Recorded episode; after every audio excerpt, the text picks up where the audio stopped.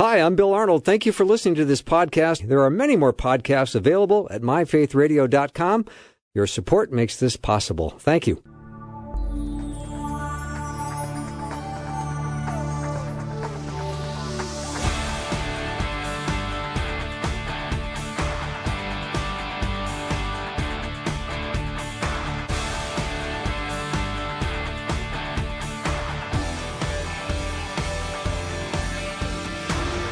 And a warm welcome to the afternoon show. I'm Bill Arnold. And if you're like me, and I know I am, I love expository preaching. And my guest today has preached over a thousand expository sermons. And I'm so happy to have him back on. We're going to be talking about a difficult subject today, and that is suffering. And nobody likes hearing about that. But we do uh, want to understand that it's one of the most powerful issues uh, Christians face in the world today. And we have a God that's going to come alongside us and walk through it with us. So I'm awfully glad we're going to talk about this today with Dr. Andy Davis. He is the senior pastor, First Baptist Church of Durham, North Carolina. I always get excited when he comes on the show, and uh, here we are. We're going to talk about suffering uh, for the full hour, Andy. Thank you for doing yeah. this. Bill, it's great to be with you again. And I think it's a weighty topic, but I think it's one that's going to be helpful to your listeners. Yeah. And Andy, honestly, if you uh, consider all that's going on in the world and then drill it down to everybody's personal life, there's lots of suffering going on. There really is, and it's very much the uh, the issue of pastoral ministry for me as a pastor of a local church. There are people going through all kinds of things, and it's really important for pastors uh, to be able to speak to that uh, biblically. That's yeah. what I desire to do. And Andy, when it comes to suffering, uh, we we need to also be able to use it in a way to share our faith and our hope with others, because a lot of people go, well, wait a minute, how could I believe in your God if there is suffering in your life? You know, there's no doubt this is one of the central apologetic issues that Christians have to address. I know. It's very it's very weighty. Yeah, people want to know about uh, suffering. So let's talk about the blessings of Christian suffering today. Yeah.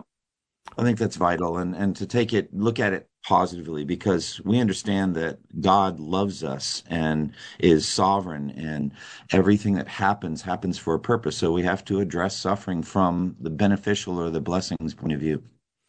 Indeed. So pain, uh, as far as I can tell, uh, is around constantly. And it's just, like you say, it's part of the human experience. And um, suffering is also a normal part of our human experience, but we always seem to want to kick it to the curb. Yeah, we're Im- immersed in a world of suffering, and it's uh, that way we, we understand theologically from Adam's fall into sin, he brought the world into sin and death and uh, pain is part of that. There's a great deal of mourning and grief. And so for us as Christians, we have to be realistic about that. But the thing that's amazing biblically is that pain is not essential to the human experience because we're going to spend eternity in heaven in a world without any death, mourning, crying, or pain. Mm. It's just part of our present experience. And we have to address it.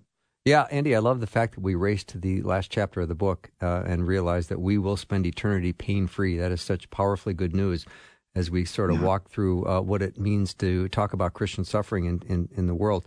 I know uh, you've you've got a number of um, benefits of Christian suffering that you're going to talk about today, and I'd love to jump into those. I think there's 12 of them. Yeah, let's walk through them. And I think I could have made a much longer list.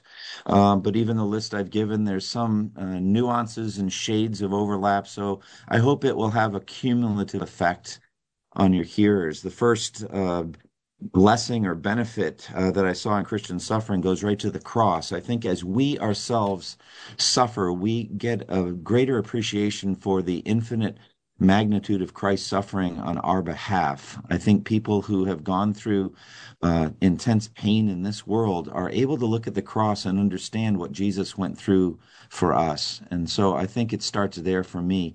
Uh, Jesus was willing to drink the cup of suffering, the cup of the wrath of God and in that way uh, was it was the greatest measure of his love for us. Greater love has no one than this that he laid down his life for his friends. And so as we walk through you know infinitely lesser suffering we're able to look with great appreciation thankfulness and worship even at what jesus went through for us. Mm-hmm. but andy our suffering is our suffering and sometimes it, it, nothing could feel worse. So when we look at the cross and we go to the sacrifice christ made Uh, it has to be something we, we race to because there is no amount of pain and suffering that compares to what Jesus went through for us. No, and that's something we only have to we have to accept by by faith right. because Jesus died with two other men and uh, outward appearance. If you just looked at the three men they were going through the same suffering. But we know it's different because jesus alone was uh, bearing the wrath of the sins of the world. The uh, the all all christians all believers in all generations uh, all of that was put on jesus. And the justice the the righteous wrath of god was poured out on him alone.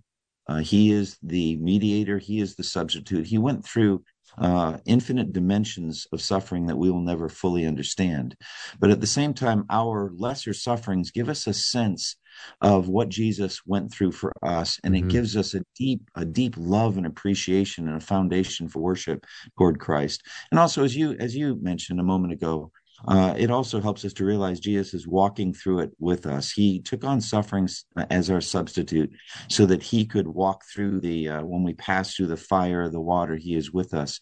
And so it brings me to the cross first. And then I realize in the incarnation, Jesus has not left us as orphans. He's with us. Mm-hmm. My guest is Dr. Andy Davis. He's senior pastor at First Baptist Church of Durham, North Carolina. And you can learn more about Andy and his amazing teaching and sermons and articles and podcasts at twojourneys.org. Twojourneys.org. And we're talking about the blessings of Christian suffering today. Let's uh, talk about uh, how suffering, Andy, enables us to show love for God in temptation. What do you mean by that? Well, first of all, there is suffering, Christian suffering, um, unique uh, to us as Christians in resisting temptation. Uh, I think all all people at some level feel temptation. Somebody who's trying to give up smoking or drinking or some other thing feels the pull of that or somebody dieting. I understand that. But in a unique way christians stand against all sin uh, and anything we're convicted of we want to fight in our lives. And so there is a suffering involved in resisting temptation. There's a suffering involved in saying no to the flesh. Uh, jesus uh, we're told in hebrews 2 suffered when he was tempted and so uh, we're able to join with him in that suffering by standing against sin. And when we suffer, when it's hard for us, when the flesh is pulling in a certain direction and we say no by the power of the Spirit, we put sin to death by the Spirit, we're really saying to God, we love you. Uh, we love you more than sin. We love you more than the thing we're giving up. We we love you enough to do this. It's a way of us uh, expressing love to God. Uh, Jesus said, Greater love is no one than this, that he lay down his life for his friends. And so basically linked sacrifice to love. And so when we are willing to say no to sin and, and to suffer for it, we are expressing love to God. So it's one of the great ways that we Christians can express love to God. Mm-hmm. Andy, let's talk about how suffering validates saving faith, resulting in our assurance. Yeah, that's a very important uh, point. Uh, fundamentally, one of the issues I have to deal with all the time is uh, individuals saying, How do I know I'm saved? How do I know I'm a Christian? Um, we don't get a golden certificate uh, when we pray the sinner's prayer we don't have anything that's handed to us. We have to believe in the gospel by faith. We have to believe in, a, in an invisible jesus by faith. We've never seen him. First peter tells us but we love him. And so we have to we, we have to derive assurance some other way. And one of the number one ways we derive assurance is by what we do when we suffer specifically because of the gospel and so uh, Jesus told a parable about uh, the sowing of the seed of the gospel. And he said, uh, you know, the kingdom of God is like a man who sowed seed, and as he was scattering the seed, some fell on the, on the path, and the birds came and ate it up, and some fell on rocky soil, uh, and it sprang up quickly because the soil was shallow. But when the sun came out, the plants were scorched and they withered because they had no root and other seed fell among the thorns which grew up and choked the plants. And other seed fell in good soil which produced a crop 160 or 30 times what was sown. And this is uh, basically the the word of the gospel. The word of god has a different is received differently by different people. And jesus identified each of these paths. The one who um, doesn't understand the gospel at all doesn't take it to heart at all is like the seed that, that falls on the path and satan comes and takes away what was sown immediately. It has no impact but mm. then there's a category of people that hears the word and receives it with joy initially. But since they have no root, they last only a short time. When trouble or persecution comes because of the word, they quickly fall away. So now let's turn that around positively. Imagine trouble or persecution comes because of the word to you, and you don't quickly fall away. As a matter of fact, you get closer to Christ. Uh, your prayer life develops. Your your commitment to Him increases. Your your boldness and zeal increases. You can then look at this parable of the seed and the soils, and you can realize I am a genuine Christian. I'm not a stony ground hearer. I am a real Christian, a Christian who has a genuine walk with God. And so it gives you a sense of assurance of salvation. Also, Romans 5 directly, um, sorry, Romans 5 directly uh, connects our assurance to uh, our sufferings because we know that suffering produces perseverance, perseverance, character, and character, mm-hmm. hope. And does not disappoint because God has poured out his love into our hearts by the Holy Spirit.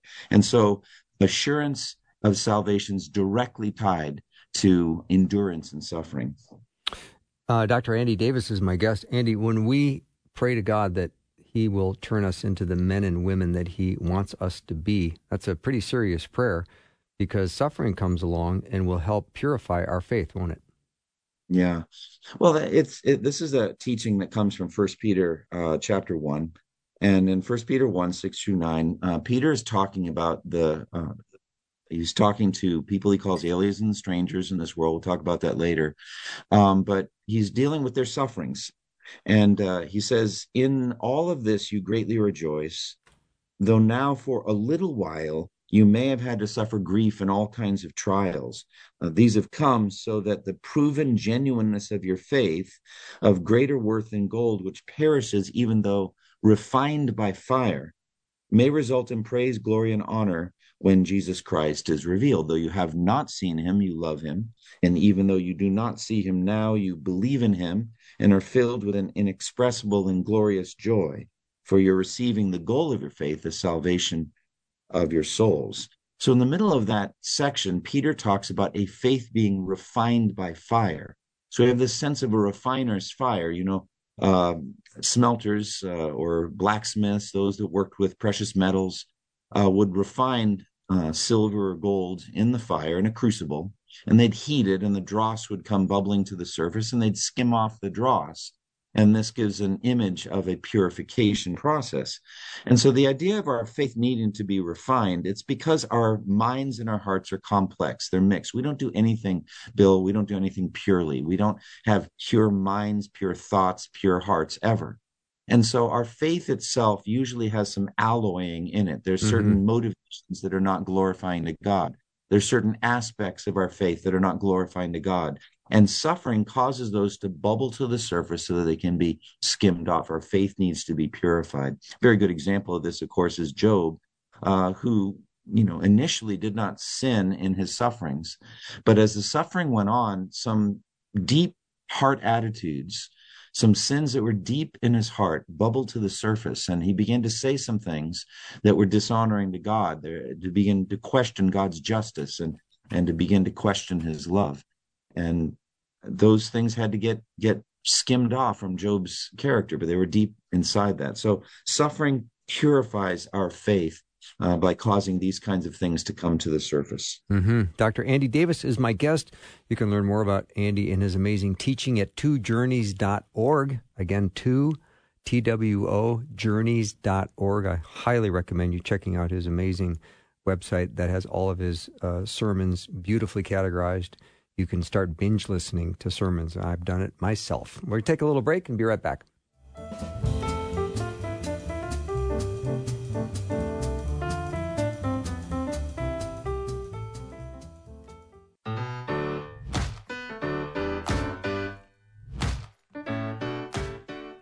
I'm back with Dr. Andy Davis. We're talking about the blessings of Christian suffering. I know that sounds confusing to some of you, but there's tremendous blessings in our suffering, and Andy's helping us uh, walk through this.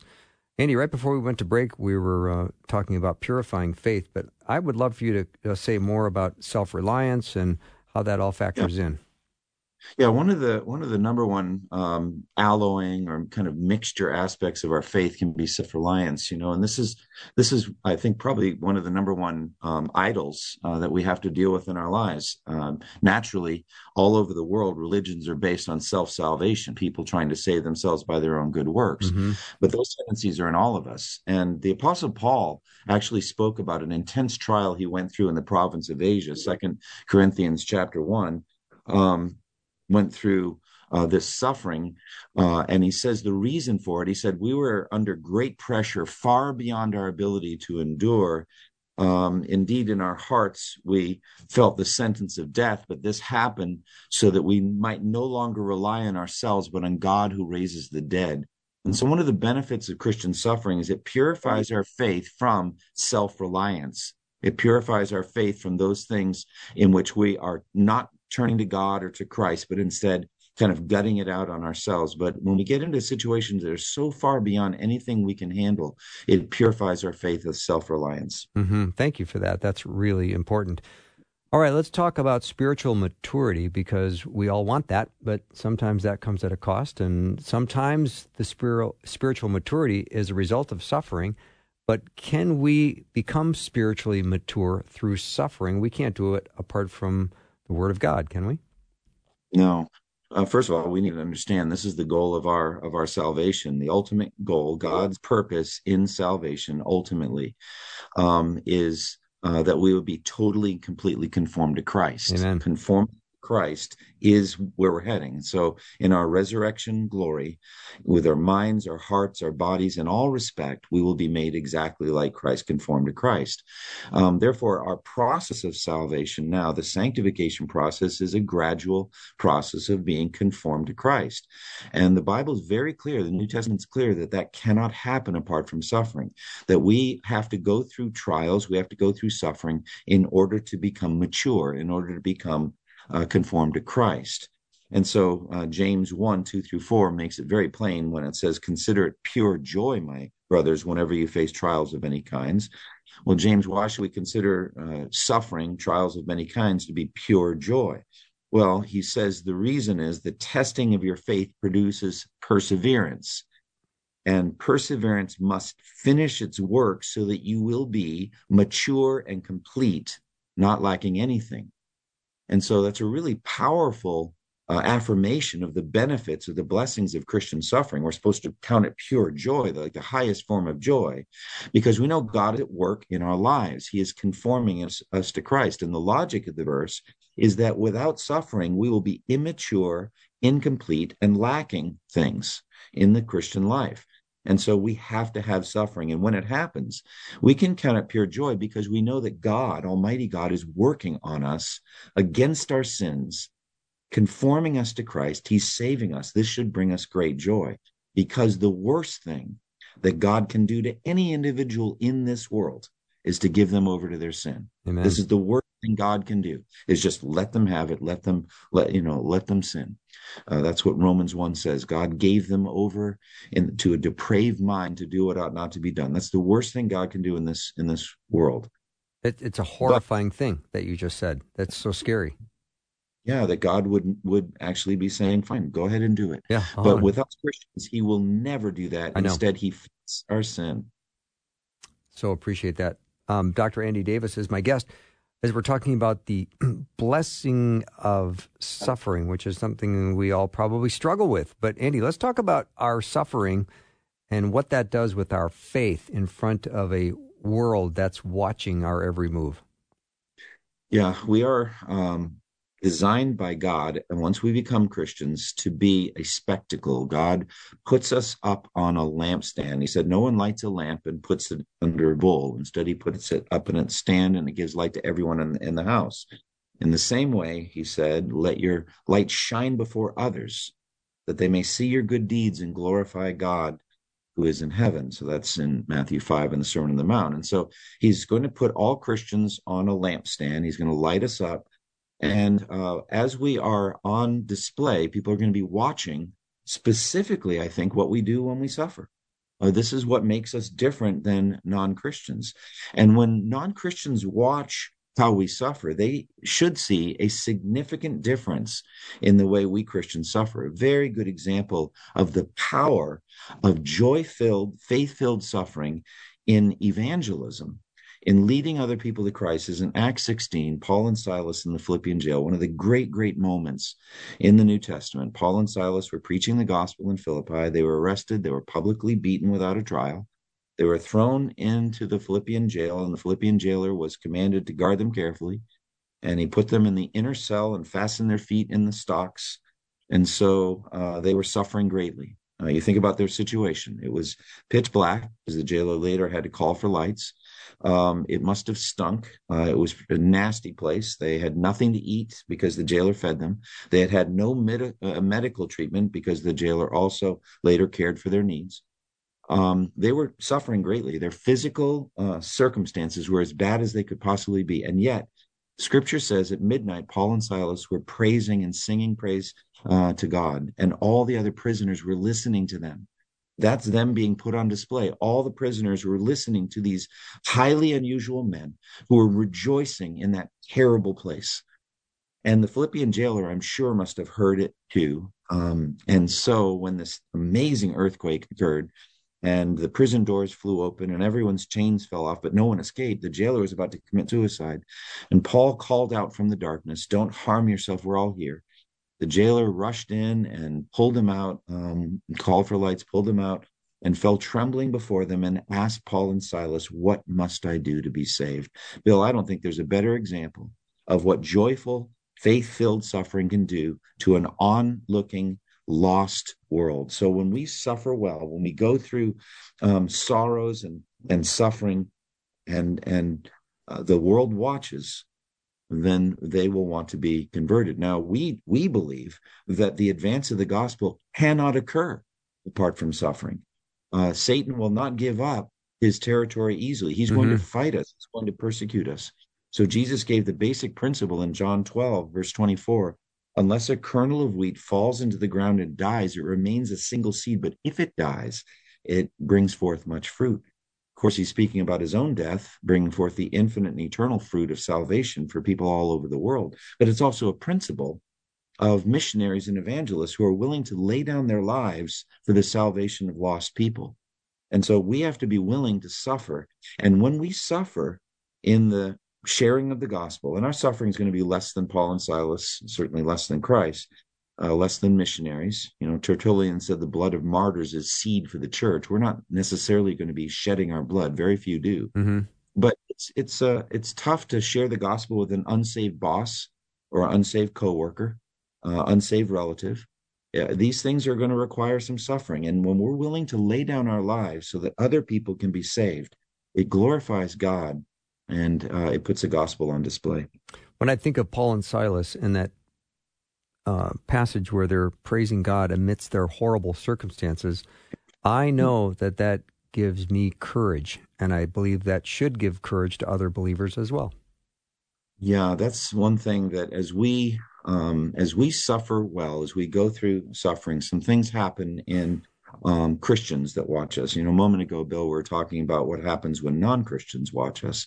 And that's a beautiful story from Acts 16, how the other prisoners were listening to them and the Philippian jailer. But we're also put on display in front of other Christians. We have an influence, and we are able to say, as Paul said, follow my example as I follow the example of Christ. And Paul, in his epistle to the Philippians, talks about his own imprisonment, giving courage to other Christians he said, I want you to know what has happened to me has really served to advance the gospel.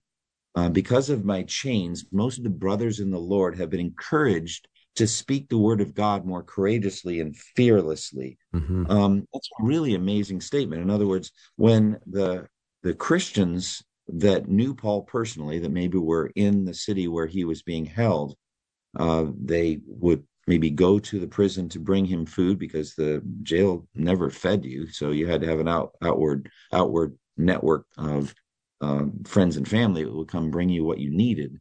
Uh, but then they would see that paul was witnessing in the prison. He was sharing the gospel with um, uh, members of, of Caesar's household, the Praetorian Guard, I think. Um, he was having a fruitful ministry there within the prison, but even more than that, he was flourishing spiritually. He was he was being strengthened and renewed in his own walk with Christ. He was completely fearless, and and they realized, look, here's this role model.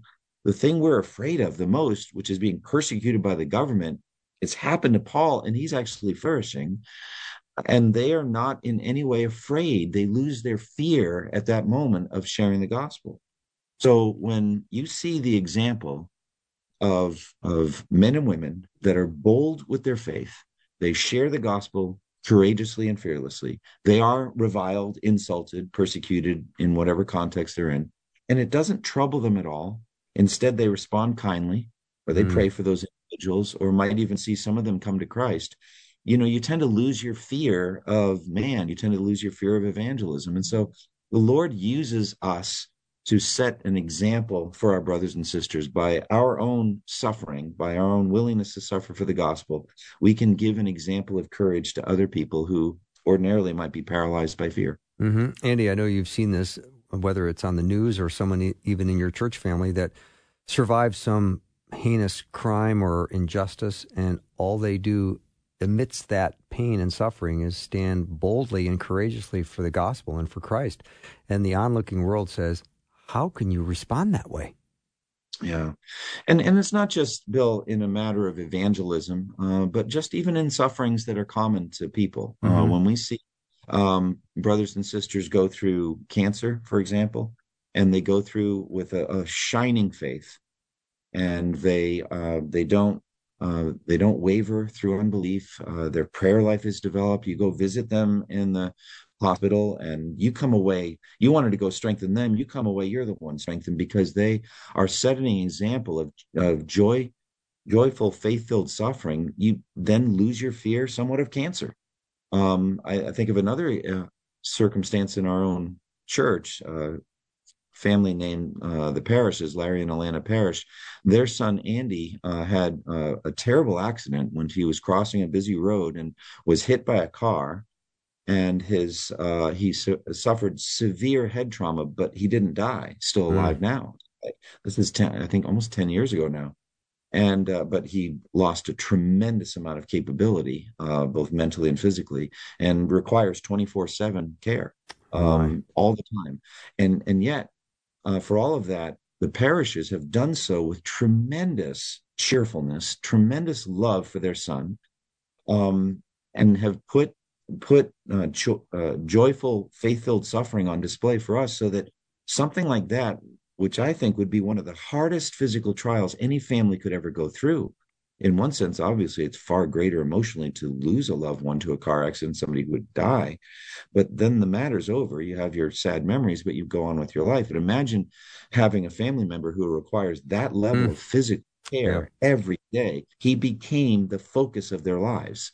He continues to be the physical focus of their lives, and they do it cheerfully. And so, again, you look at things that you might ordinarily be terribly afraid of, but you lose your fear because of, of you see the grace and the faith at work in their lives through suffering. And so, that's something that we can do for each other if we suffer well. Beautiful. Dr. Andy Davis is my guest. We're talking about the blessings of Christian suffering, but I can't help but to mention uh, among Andy's writings is a book that he wrote called The Glory Now Revealed. Uh, what we'll discover about God in heaven. Just so you know, pretty awesome book. You can learn more about that anywhere you buy books. Glory Now Revealed. Andy Davis. We're going to take a little break and come back and continue discussing the blessings of Christian suffering with Dr. Andy Davis.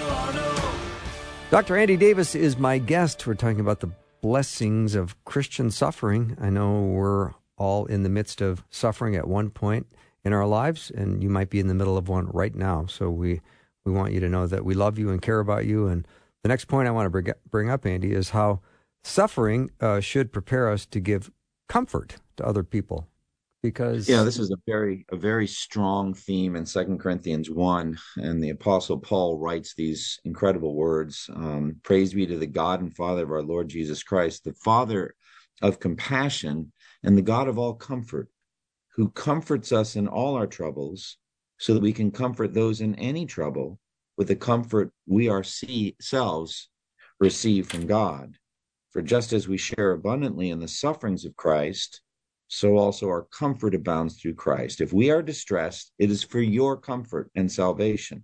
If we are comforted, it is for your comfort, which produces in you patient endurance of the same sufferings we suffer. So there's so much rich theology in that statement and much to our topic today of benefits of Christian suffering. What Paul's saying is the suffering that the sufferings that some Christians go through then create a context for them to give comfort to other Christians who go through similar suffering. So this is slightly different than the last point we're making, where we talk about courage, boldness, and evangelism, things like that. But this is a matter of comfort or consolation. Mm-hmm. Uh, as we go through that, you know, we're hurting, we're weary, we're broken down, we're going through difficult times. And uh, the Bible here in Second Corinthians 1 calls God the God of all comfort that God is able to come alongside and speak words of consolation, words of peace, words of encouragement. But he does that so beautifully uh, through one another. Uh, we do that in the context frequently of a healthy local church. When you get to know brothers and sisters and you walk with them through life, and then some ones of them go through certain experiences, as they go through it with faith and they go through it with hope, God m- measures to them a certain kind of comfort that then they can give to others because they've been through it. They are able to experience it.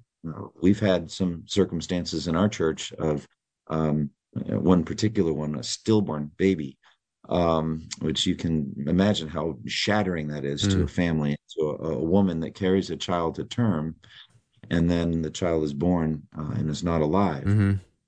And, um, it, it's a unique kind of suffering that then other individuals are able to say how they were able to walk through that exact same trial themselves and what God did to help them through that. And it brings them together in a fellowship of suffering, um, but it also enables them to share the specific Bible verses, the specific ways that the Holy Spirit ministered comfort in that trial, in ways that I think that others that hadn't gone through that trial really don't have that same ability. So Second Corinthians 1, Paul says that God is the God of all comfort who enables us to comfort others with the comfort we ourselves have received from Christ. And so that's a beautiful thing. Andy, I would like for you to talk a little bit about this situation that you just described, because I do believe we need to have a gentle touch. Timing is critical. I mean, if sure. somebody came up to me and said, oh, I'm just uh, having the worst day, I just lost my job, and if I barge in with, well, when I lost my job, it's like, well, all of a sudden you're making it about you, right? and yeah. we want to come alongside and our hearts break for people who are hurting but i, I also think too we have to be really grace filled when it comes to um, giving people our comfort and not make sure that we don't make it about us um, yeah, but, but we make it about us you know in, in a support group environment sure yeah, I mean the, the verses are there. Second Corinthians one is there that God enables us to comfort others with the comfort we ourselves have received. So there it is. But you're right; you have to find the right way and the best way to do that. Yeah, and so that just, that just takes that kind of wisdom. We we look at at the experience of Job's friends who did their best when they first saw Job and his suffering. They didn't say anything at all, but just right. sat with him. Right. And spend time with him. So that could, you know, and I think it would have been better for them to have continued that ministry because once they started opening their mouths, trouble. Yeah. So now this, that that was them. Yeah. Yeah, but I, I, I agree with you. Definitely. Yeah, I mean, this dear couple that lost this child. Nobody wants to hear. Well, you know, your your your child is is an angel in heaven now, and so like, well, no, no, no. It's you know, God needed uh, another angel in heaven. I, there's so many things you could say that are just so wrong. Well, let's imagine, um, you know, in the scenario that I, I gave, that very scenario, that the family that comes to minister has been through, that's the condition that I'm stating, has been through that exact experience themselves. I would hope that part of what they learned is what did minister to them and what really didn't minister to them. And so they will learn from experience, and then they won't do that with this newly bereaved couple. Uh, the things that that the very thing that we're talking about now that would not minister, and they those individuals would know that that wouldn't minister. So they would be able to to walk with them for a good long while, mm-hmm. you know, mm-hmm. weeks, and then at a teachable moment, be able to deliver some preceptual truth that they got from scripture because the time is right. Um, because in the end, we are relying on the word of God, and the word of God has precepts, it has statements, there are truths in it that can be ministered, but you got to just find that right time. Jesus said so beautifully, I have much to say to you, more than you can now bear. And that's so, so, good for us who minister the word to say, look, there are some times that you can't bring the truth you'd like to bring because right. the people aren't ready to hear it. But at the right time, they will be. Mm-hmm. Andy, can I learn about Christian contentment through suffering? Yeah, absolutely. As a matter of fact, uh, if we look at the at the breadth of Christian contentment that Paul uh, speaks about in Philippians, uh, the only way we can learn a holistic or a complete Christian contentment is to go through suffering, because Paul talks about there in Philippians uh, four. I've learned the secret of being content in any and every situation whether well fed or hungry, living in plenty or in want. Well, how did he learn that secret of Christian contentment except by living through it? So the only way you can be content in suffering is to have gone through suffering already and learned how to be content. See, Christian uh, contentment is a gift. Uh, it's called by Jeremiah Burroughs a rare jewel, the rare jewel of Christian contentment. Bill, I think we can go our entire lives and not really display a thoroughly mature Christian contentment. You can go to heaven effectively kicking and screaming to some degree. But you didn't need to but not everybody suffers well you know? Some people just they just never do but they still love jesus. They still believe in him. But there is a secret. Paul uses the language of a secret. Uh, i've learned the secret of being content in any and every situation. Mm-hmm. and uh, he had to go through sufferings in order to learn how. And what is Christian contentment. Well, it's amazing. I wrote a book called um, The Power of Christian Contentment based on this, and it was a very rich theme of meditation. The Greek word that he uses there, translated content, is a very surprising word, and it means self sufficient. Self sufficient. And the thing that's amazing about that is we can't take that at face value. We know that it's not teaching a God independent self sufficiency. That's the opposite of everything we learn in the Bible. Jesus said, I'm the vine, you're the branch. Apart from me, you can do nothing. But rather, I think it's self sufficiency the way God is self sufficient. God needs literally nothing from his creation. He doesn't need anything in order to be happy. All of his his joy comes from being God.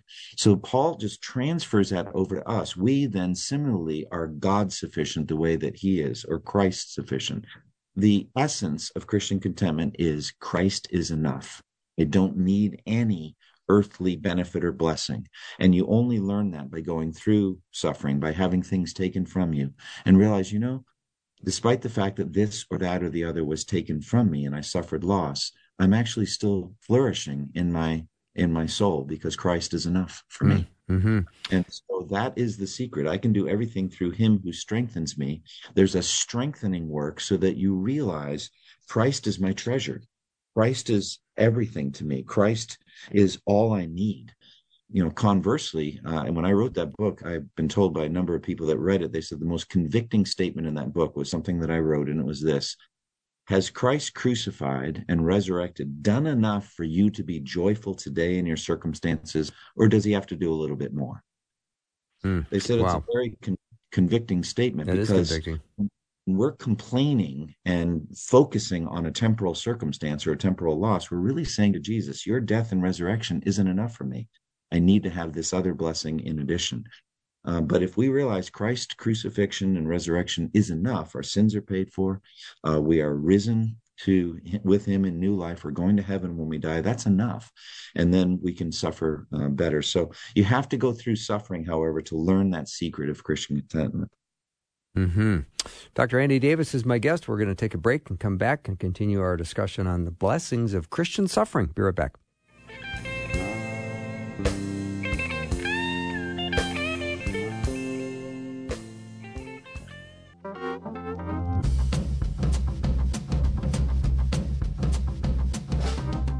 I'm back with Dr. Andy Davis. We're talking about the benef- the blessings of Christian suffering. Of course, there are many benefits, even though we never really think of suffering as a benefit. I do remember Andy, my dear grandmother, who went on to be with the Lord decades ago. She would pray uh, to God when she went to church that, uh, with gratitude in her heart, that one day He would take her out of this world into His glorious kingdom because she mm. certainly had plenty of suffering, but that wasn't what she focused on. She focused on her Savior, which I always appreciated. Praise God for that. That's a that's a tremendous testimony. It really yeah. is. Because suffering yeah. reminds us, like you say, that this world is not our home. No, it isn't. Um, and it's hard uh, for us because we are so five sense oriented. We really are. We're in the in the physical body, with uh, the beautiful five, five senses God has given us that enable us to enjoy the physical world. Um, you know, but those the physical material world is temporary. What is seen is temporary. What is unseen is eternal. So we walk by faith, not by sight. And one of the most important lessons we have to learn in the Christian life is that we're just aliens and strangers here. We're just passing through. Mm-hmm. This world is not our home it is the, the world just clamors for our the attention of our minds and hearts. It, it it just jumps up all the visible stuff the audible stuff the stuff we eat and taste and and experience that dominates. And we can get addicted to those things. We can get drawn in and we can forget how temporary all of it is. And so many passages speak of us as aliens and strangers in this world but probably the most um, poignant for me is that faith chapter in Hebrews 11. And uh, it's speaking about the, the, these men and women of faith. Um, and he said all of these uh, were still living by faith when they died. They admitted that they were aliens and strangers or exiles on the earth. Um, and that's that's uh, this. We're we're not made for this world. Uh, we are pointing toward a a world that is yet to come. And the author of Hebrews continues: people who speak in that manner uh, make it clear that they're looking for a homeland, a permanent country. If they had been thinking of the country they had left, they would have had opportunity to return, but instead they were longing for a better country, a heavenly one. Therefore, God is not ashamed to be called their God, for he has prepared a city for them. And so, a beautiful picture there of, of faith filled men and women who understood the reality of the situation. They were not deceived by the five sense world around them. They understood we are moving ahead to a city, the New Jerusalem, and a country or world, the new heaven, new earth, that is our true home. And so suffering enables us to realize that more powerfully and potently.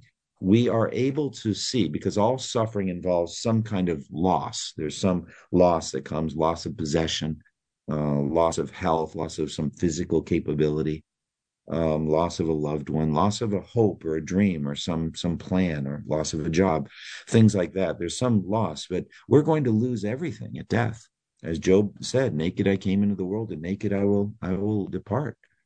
And so when when we go through suffering, like a, a minor suffering, not having lost everything like we do at the end of life, losing something along the way, we are reminded of the transitory nature of our lives in the, in the world. What is your life? It's a mist that appears for a little while and then vanishes.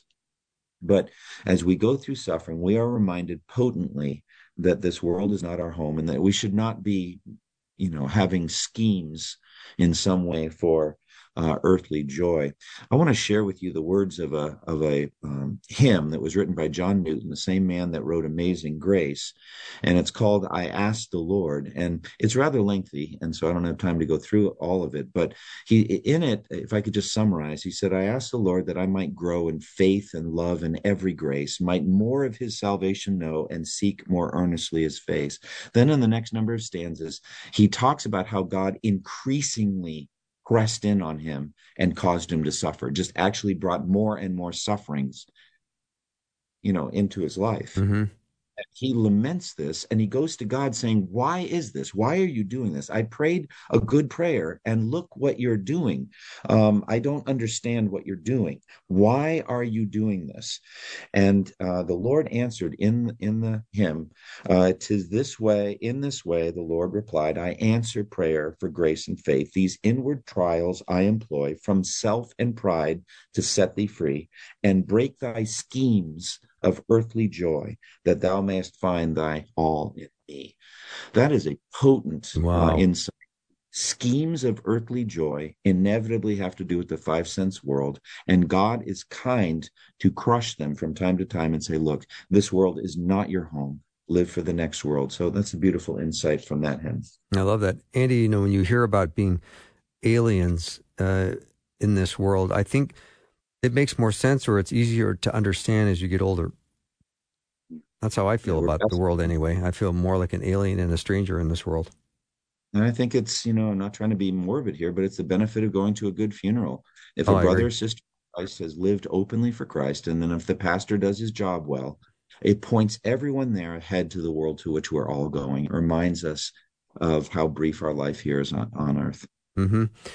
All right, let's talk a little bit about suffering is the basis of our eternal rewards. Yeah rewards is a rich theology and, and it's a it's a big part of the book I wrote that you mentioned on heaven. That's probably one of the favorite my favorite books that I've ever written. I love that study on heaven. And uh, one of the great proofs I have that we're going to be remembering our earthly lives in heaven is the is the theology of rewards. Uh, rewards are things given, honors and and privileges and benefits given in heaven by God based on things that we did for Him on earth. And one of the the the key moments um, that teaches us about about um, honor in heaven uh, ha- happened when James and John came to Jesus and asked that they would sit at his right and his left in the kingdom. And it's a very bold request. And uh, Jesus said to them, You don't know what you're asking. Uh, are you able to drink the cup that I drink or be baptized with the baptism with which I am to be baptized? And fundamentally, Jesus is linking places of honor to suffering in this world? Are you are you willing to drink wow. the cup that I drink and go through that baptism?